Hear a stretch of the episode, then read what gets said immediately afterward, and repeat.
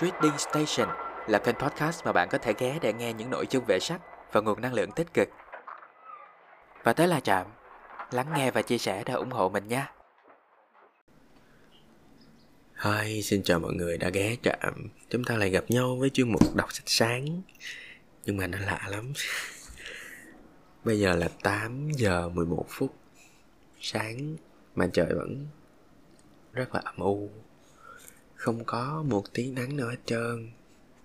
Và rất là lạnh luôn. Tính ra là tôi đã dậy lúc sáu giờ rồi. Nhưng mà bận pha cà phê uống với uh, bạn của mình. Nên bây giờ mới mở live đọc sách đây. Mấy hôm vừa rồi thì bận ôn thi. Với lại lười dậy sớm.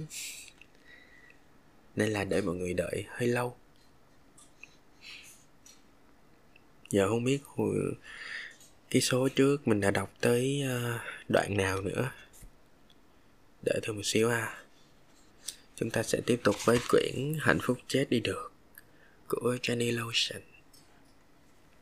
Một quyển sách viết về cuộc sống thường ngày của chính tác giả.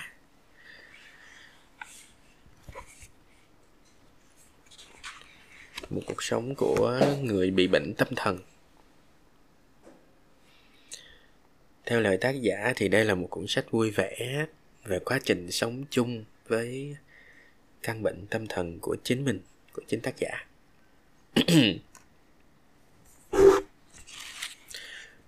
Ok, chúng ta sẽ tiếp tục cái đoạn hồi trước. Đang dở dang ha. Câu chuyện con... Uh, con gì con gấu mèo nhồi bông. Rory.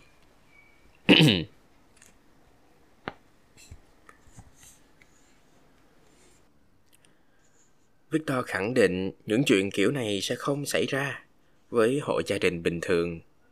Nhưng tôi khá chắc rằng nguyên cớ toàn bộ chuyện này xuất phát từ việc tôi bị mắc vài hội chứng rối loạn giấc ngủ ngoài đời thực. Cũng chẳng quá ngạc nhiên bởi tôi sưu tập các hội chứng rối loạn thần kinh giống như người ta sưu tập truyện tranh vậy. Về cơ bản, tôi có năng khiếu mắc các chứng rối loạn. Đến mức tôi còn hốt được một cái trong giấc ngủ, theo đúng nghĩa đen luôn. Victor không nghĩ đây là một chuyện đáng để khoe khoang. Có lẽ bởi anh ấy không có bất cứ hội chứng rối loạn nào, và anh ấy ghen tị về điều đó. Lạy Chúa, đây không phải là một trận thi đấu, Victor à. Mở ngoặt. Nhưng nếu đây là một trận thi đấu, tôi sẽ thắng chắc. Dễ dàng luôn ấy. Đóng ngoặt. Victor thúc ép tôi thực hiện một nghiên cứu về giấc ngủ suốt nhiều năm nay. Nhưng tôi cảm thấy như thế thật lãng phí thời gian và tiền bạc. Tôi vốn biết bản thân có vấn đề. Thế nên tôi thật sự không muốn thấy bằng chứng về việc tôi đã khổ sở đến mức nào, ngay cả khi tôi không có ý thức. Bên cạnh đó, tôi cũng không phải người duy nhất gặp các vấn đề về giấc ngủ. Chẳng hạn như Victor cũng hay nói mớ khi còn là một đứa trẻ. Lên tám tuổi, anh ấy đi du lịch với bố mình. Và bỗng dưng ngồi bật dậy trong phòng khách sạn tối tăm lúc hai giờ sáng, mở trừng mắt, giơ tay về phía hành lang tối tăm, rồi nói rằng: người đàn ông đang đứng trong góc là ai thế hả? Sau đó anh ấy nằm xuống ngủ thẳng cẳng. Bên cạnh là người bố đáng kính L- lặng lẽ đái ra quần vì sợ. Ẩn dụ thôi, chắc là vậy. Vãi cả tác giả. Nhưng mà cái vụ nói mớ này làm tôi nhớ tới uh, thằng bạn thân của tôi. Chuyên gia nói mớ và bật dậy lúc nửa đêm, xong rồi nói cái gì không hiểu. Có một có một đoạn mà nó còn bật dậy xong rồi nói uh, chào cờ chào hay gì á mọi người. Kiểu rất là quân sự, rất là quân đội luôn. Xong rồi thằng Angel của tôi nữa. Chuyên gia nói mớ. Sợ thật sự. Còn ông chồng của tác giả nói mớ ở một đỉnh cao hù dọa luôn.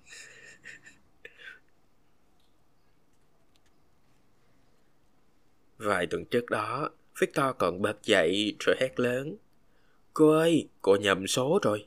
Con mèo của chúng tôi còn chẳng ở bệnh viện cơ. Nó không muốn đồ ngủ đâu." Nó không muốn đồ ngủ đâu.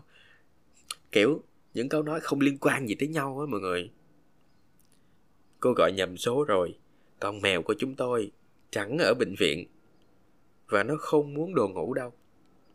Tôi cũng không biết có cái mối liên quan nào giữa việc ở bệnh viện và việc muốn mặc đồ ngủ đối với một con mèo nữa.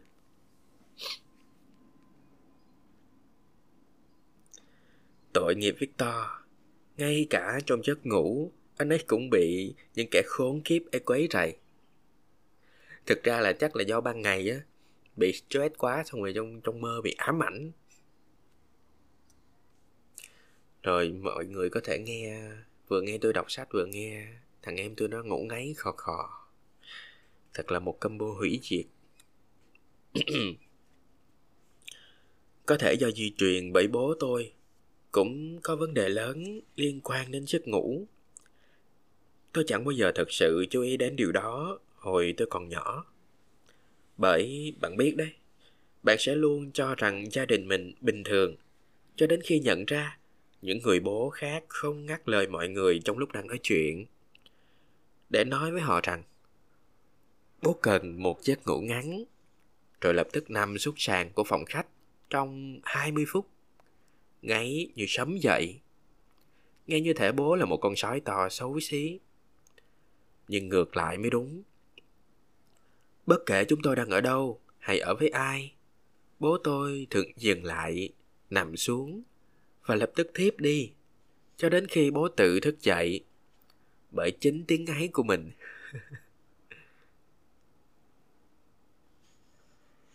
Một lần Victor đưa bố tôi đi câu cá ở vùng biển sâu trong thời điểm đang có bão, và chiếc thuyền rung lắc như điên. Còn có nước và máu ở dưới đáy thuyền nữa. Mọi người đều say sóng hết cả. Bố tôi bất ngờ thốt lên: à, nếu không có ai ngủ thì tôi đi đây. Rồi bố tôi nằm xuống giữa đám máu cá và ngủ trong yên bình. Nhưng không phải là yên nghỉ nha. Khoảng bốn mươi phút. Đối với Victor và tất cả những người khác ở trên thuyền, hành động này của bố tôi có vẻ điên khùng. Nhưng tôi lại cảm thấy hết sức bình thường. Thậm chí tôi nghĩ chuyện đó có gì đâu mà Victor làm quá lên như thế. Đáng ra anh ấy phải tự thấy may mắn, bởi bố tôi đang tỏ ra bình thản trước dòng bão. Xịn xịn xịn. Hóa ra rối loạn giấc ngủ cũng có thể di chuyển. Tôi thừa hưởng chứng mất ngủ từ mẹ và chứng buồn ngủ, lại còn ngáy giữa ban ngày của bố. Rồi một combo hủy diệt luôn. Tôi tự phát minh ra thương hiệu riêng của mình. Đó là sự kiệt sức. Và một điều toét con mẹ nó vời liên quan đến nghẹt thở. Rồi cuối cùng Victor chẳng thể chịu đựng thêm nữa, đành bắt tôi đi tìm kiếm sự giúp đỡ. Bác sĩ của tôi nghĩ rằng nhiều khả năng tôi ngáy và kiệt sức do mất ngủ, rồi kê thuốc an thần cho tôi. Có lẽ đối với người bình thường, thuốc này cực kỳ hiệu quả.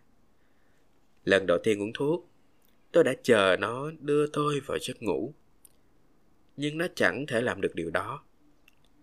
Vài giờ sau, Victor tìm thấy tôi trong tủ quần áo, nơi tôi tuyên bố rằng mình có thể nhìn xuyên qua các tấm bưu thiếp và tìm thấy không gian chiều thứ năm.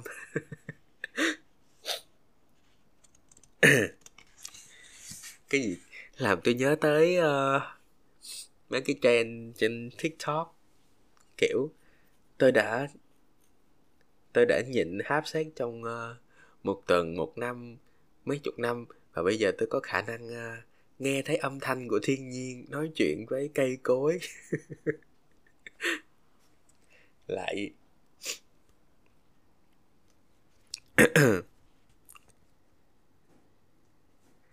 Victor cho rằng tôi đã gặp phải tác dụng phụ. Thực ra là một sự sỉ nhục, bởi tôi khẳng định mình đã tìm thấy không gian chiều thứ năm, nhưng anh ấy không chịu tin tôi vô điều kiện. Thay vào đó, anh ấy đặt tôi xuống giường và gọi bác sĩ. Cái này người ta gọi là à, cái gì ta? Tự nhiên tôi quen bé, quên bén mất rồi. Cái gì à? mọi người mọi người cười vì cái gì? Mọi người cười vì vì tôi không giống họ, tôi cười họ vì họ không giống tôi hả? Vì người ta không hiểu nên nghĩ tôi là kẻ điên á, kiểu vậy.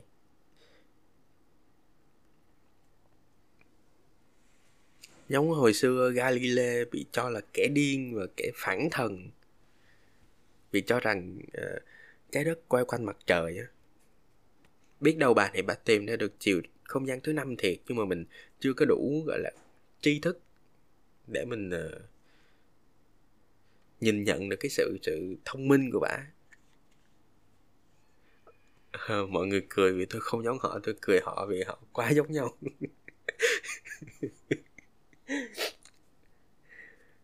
Lú luôn. Cái cô bác sĩ này giải thích rằng quên nhắc tôi phải đi ngủ ngay sau khi uống thuốc. Nếu không cơ thể tôi sẽ vẫn còn thức, trong khi não đã ngủ mất rồi. Cô ta bảo Victor rằng chuyện như vậy cũng từng xảy ra với bố của cô ta. Mở ngoặt, người ta tìm thấy ông ấy đang thẫn thờ trước sân, chỉ có mỗi đôi tất ở trên người, đang hỏi những cái cây rằng tại sao chúng lại ghét bỏ ông ấy. Đóng ngoặt. Kiểu như thế là mộng du á mọi người, kiểu ngủ nửa não gì đấy. Tiềm thức á thì vẫn còn thức, còn ý thức thì đã đi ngủ rồi. Wow, như một kiểu thôi miên. Xịn xịn xịn. Vậy người ta gọi cái này, đây không phải là lỗi, đây là tính năng. Đây không phải là tác dụng phụ. Yeah. Chúng ta có thể ứng dụng nó trong điều trị liệu pháp gọi là thôi miên hồi quê kiếp trước. Xịn xịn xịn.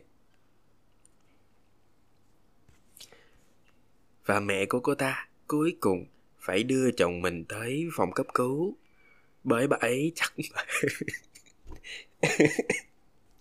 Sorry mọi người. Cái bài dịch giả này dịch chuyện kiểu buồn cười vãi. Tôi không nhịn cười được. Nên là mọi người nếu mà thấy quyển này hay thì uh, hãy cố gắng mua để ủng hộ tác giả, với lại tự đọc thì có vẻ là nó sẽ mắc cười hơn là nghe tôi đọc á. Nhiều khi tôi đọc xong tôi cười giữa chừng, mọi người bị tụt cảm xúc. Và mẹ cô ta cuối cùng phải đưa chồng mình tới phòng cấp cứu, bởi bà ấy chắc mẩm rằng chồng mình bị đột quỵ mất rồi. Thật ra đột quỵ đột quỵ là kiểu đùng cái người ta xỉu xuống luôn, còn ông này là ông mộng du mà.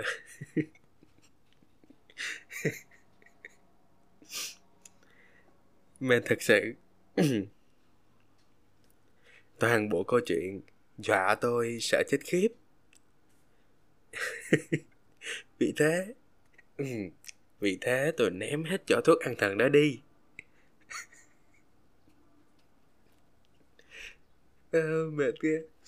ừ. Chính cái bả Chính bả làm cho chồng bả sợ chết khiếp, xong bây giờ bả kêu là toàn bộ câu chuyện khiến tôi sợ chết khiếp, vì thế tôi ném hết chỗ thuốc an thần đó đi. Đúng kiểu khi tôi coi tivi thì tôi nói, tôi nghe nói người ta tôi nghe người ta nói là hút thuốc có hại cho sức khỏe, vì thế tôi sợ quá, từ đó tôi không coi tivi nữa. Ơ à, mẹ thật sự. Sợ quá sợ quá Mở ngoặt, cùng với tất cả hy vọng được đến thăm không gian chiều thứ năm. Đóng ngoặt. Thay vào đó, tôi bảo Victor rằng mình sẽ đi nghiên cứu về giấc ngủ. Nếu anh ấy hứa ngừng quay video tôi ngáy, rồi bật lại lúc tôi đang thức để tôi có thể để tôi có thể không phải thật sự.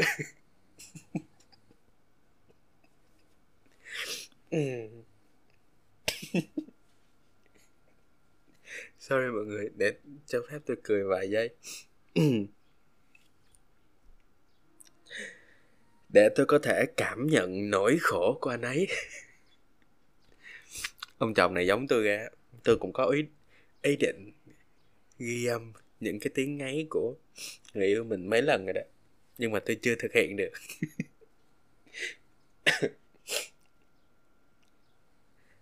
Đúng là tư tưởng lớn gặp nhau.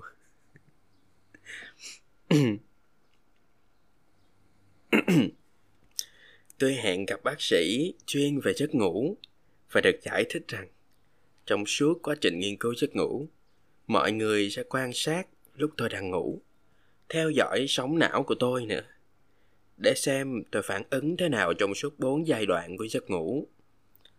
Tôi sẽ giải thích về các giai đoạn đó, nếu có thể đánh vần tất cả các từ ngữ phức tạp kia.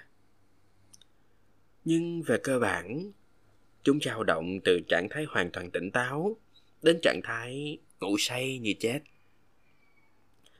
Chu kỳ giấc ngủ của tôi có chút tinh vi hơn. Người ta là bốn giai đoạn của giấc ngủ, còn bà này là bảy giai đoạn của giấc ngủ. Đóng ngoặc dựa theo cơ thể của tôi. Là thấy nó rối loạn tới cỡ nào đó.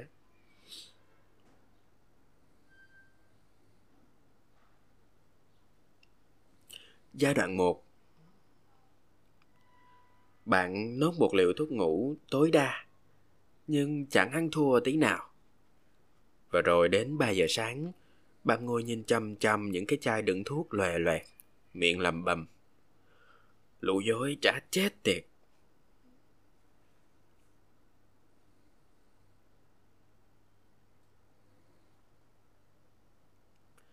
Giai đoạn hai.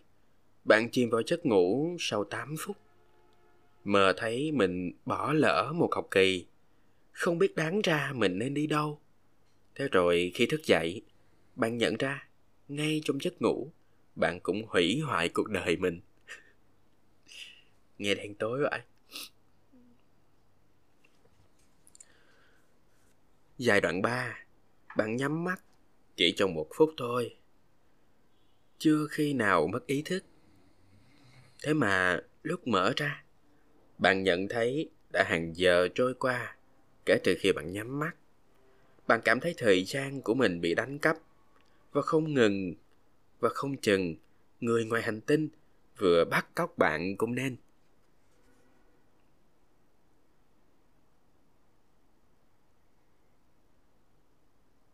Giai đoạn bốn. Đây là giấc ngủ bạn đã bỏ lỡ bởi quá bận rộn dùng điện thoại tra cứu. Các dấu hiệu khi bị người ngoài hành tinh bắt cóc. Giai đoạn năm. Đây là giấc ngủ sâu rem, giúp bạn nạp đầy năng lượng. Nhưng thật ra nó không tồn tại. Người ta ngụy tạo ra chỉ để chế nhạo bạn mà thôi. Giấc ngủ sâu rem là giấc ngủ mắt chuyển động nhanh, là một pha độc nhất trong giấc ngủ của loài động vật có vú và loài chim, có thể phân biệt bằng các chuyển động ngẫu nhiên nhanh của mắt đi kèm với trương lực cơ thấp xuyên suốt cả cơ thể, và người ngủ có xu hướng mơ một cách sống động. Giai đoạn sáu. Bạn miên man trong trạng thái nửa tỉnh nửa mơ khi đang cố vùi mình trong chăn. Có ai đó chạm vào mũi của bạn. Bạn nghĩ mình mơ, nhưng rồi cái người kia lại chạm tiếp lên miệng của bạn, nên bạn đành mở mắt. Mặt con mèo chỉ cách bạn một inch. Nó như muốn nói, bốp, bắt được mũi mi rồi nha. Giai đoạn bảy. Cuối cùng, bạn cũng chìm vào giấc ngủ sâu mà bạn luôn khao khát. Buồn thay, giấc ngủ này chỉ đến lúc bạn phải tỉnh táo. Bạn cảm thấy có lỗi bởi đáng ra phải thức dậy từ hàng tiếng đồng hồ rồi. Nhưng bạn lại thức suốt cả đêm. Và giờ, cánh tay như bị ai lấy mất. Tức là cái đoạn bả bị tê tay đó. Tôi ngờ rằng giai đoạn giấc ngủ duy nhất tôi có trong suốt buổi nghiên cứu về giấc ngủ sẽ là giấc ngủ không thể có được vì bị người xa lạ quan sát. Ngay từ đầu tôi đã luống cuống, bởi lúc tôi đi trời đã nhá nhem. Lối vào phòng khám lại nằm trong một con hẻm nhỏ tối tăm. Tôi gõ cánh cửa đang bị khóa chặt. Tiếng động vật à, sorry tiếng động khiến một gã đàn ông vô gia cư giật mình. Trớ trêu thay, hoặc mỉa mai thay, gã vốn đang ngủ rất ngon lành. Đang chắc mẩm, đây giống như là nơi có thể bán thuốc phá thai theo liều, thì cô y tá mở cửa. Mọi thứ sáng bừng lên, bầu không, bầu không khí dễ chịu chẳng có tí mùi phá thai nào. Họ để tôi trong phòng ngủ. Y tá hỏi tôi, có muốn thay đồ ngủ không? Tôi tự giác giải thích rằng bộ đồ tập tôi đang mặc là đồ ngủ của tôi. Nhưng rồi sau đó tôi lại cảm thấy như mình đang mặc không đúng cách. Ngoài vấn đề này ra, nơi đây giống như ở nhà vậy. Ngoại trừ có một chiếc camera quay phim giám sát liên tục, những ống oxy ở trong mũi, màn hình theo dõi buộc vào các ngón tay, điện cực dán lên da đầu để theo dõi sóng não. Điện cực là thứ khó chịu bậc nhất bởi chúng chạy khắp đầu tôi, trông chẳng khác nào Medusa với mái tóc là lũ trắng biếng ăn. Điểm sáng duy nhất là trọng lượng của những sợi dây kéo mặt tôi ra sau, giống như dụng cụ làm căng da mặt. Chúng khiến tôi trông quyến rũ đến lạ thường. Nếu bỏ qua những con rắn chết đói ở trên đầu. Cô y tá liên tục điều chỉnh điện cực ở trên trán tôi, bởi cô ấy nói chúng không nhận được chút tín hiệu nào cả. Tôi khá chắc đây là một sự xúc phạm. Kiểu trong đầu mày không có điện cực. Để cho mọi người, ai mà chưa biết thì Medusa là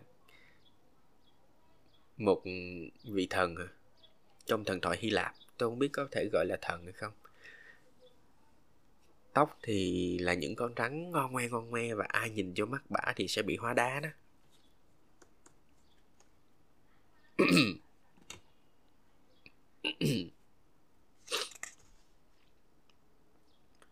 Trong quyển sách này thì cũng có một bức ảnh chụp chính tác giả trong cái buổi trị liệu đó luôn, và dây nhợ dán khắp mặt.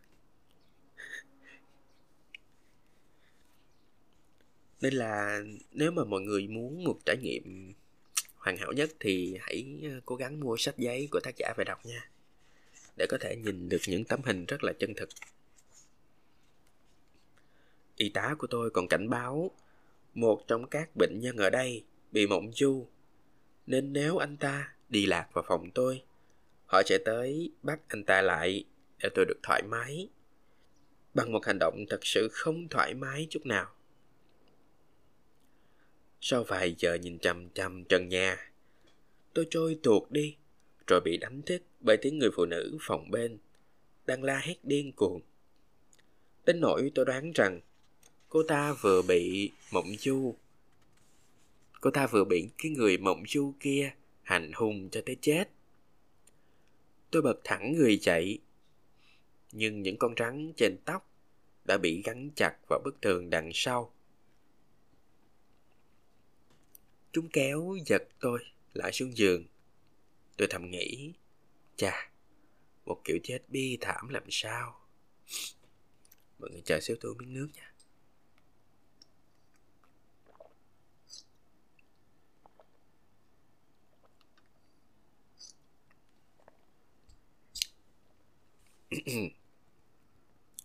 Y tá vội lao vào để đảm bảo với tôi mọi thứ vẫn ổn. Người phụ nữ kia đang la hét. Chỉ là đang mơ thấy ác mộng mà thôi. Tôi gật gù ra chịu thích ý trong lúc quan sát người mộng du hất đổ ghế ngoài cửa phòng tôi. Tôi thoáng nghĩ tới việc chạy trốn, nhưng lại đang bị xích tạm vào giường bằng màn hình và dây nhợ loằng ngoằng, cộng thêm các y tá và bảo an đang nhìn chằm chằm. Trong giây lát, tôi nhận ra hoàn cảnh lúc này chẳng khác mấy so với một bệnh viện tâm thần. Không, còn điên rồ hơn cơ ấy. Bởi tất cả chúng tôi đều tình nguyện dẫn xác tới, tựa như một tiệc ngủ kinh hoàng dành cho những kẻ lập dị. Chắc chắn tôi sẽ không ngủ lại nữa đâu. Nhưng tôi phải làm thế. Bởi bốn giờ sáng, một y tá khác sẽ lay tôi dậy và nói một cách thô bạo rằng cô có thể đi rồi. Chúng tôi đã có những gì cần thiết. Cô ta sẽ từ chối nói cho tôi biết chính xác họ đã có thứ gì.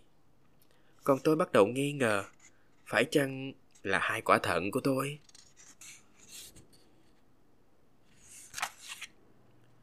Tôi đi đứng còn lảo đảo, nhưng họ vẫn bắt tôi ra về bằng cửa sau, trong khi trời đang lờ mờ tối. Tựa như giữa tôi và phòng khám về giấc ngủ vừa xảy ra tình một đêm vậy. Ok, có lẽ mình kết thúc tại đoạn này là hợp lý. Và hẹn mọi người vào sáng mai, chúng ta sẽ tiếp tục. Đoạn sau là một tuần sau, bác sĩ sẽ đưa kết quả cho bà tác giả. Chúng ta sẽ xem cuộc trị liệu của bà tác giả sẽ đi đến đâu nhé. Còn bây giờ thì tôi sẽ phải tạm ngừng thôi và giặt giũ quần áo, cơm nước các thứ. Cảm ơn mọi người đã ghé trạm và rất mong nghe được những uh, bình luận góp ý của mọi người nếu có ở trên Spotify cũng như là các nền tảng khác, fanpage, các thứ. Mong là mọi người sẽ yêu thích quyển sách này. Và nếu được thì hãy mua sách giấy để ủng hộ tác giả nha. Ok, cảm ơn mọi người đã ghé trạm. See ya.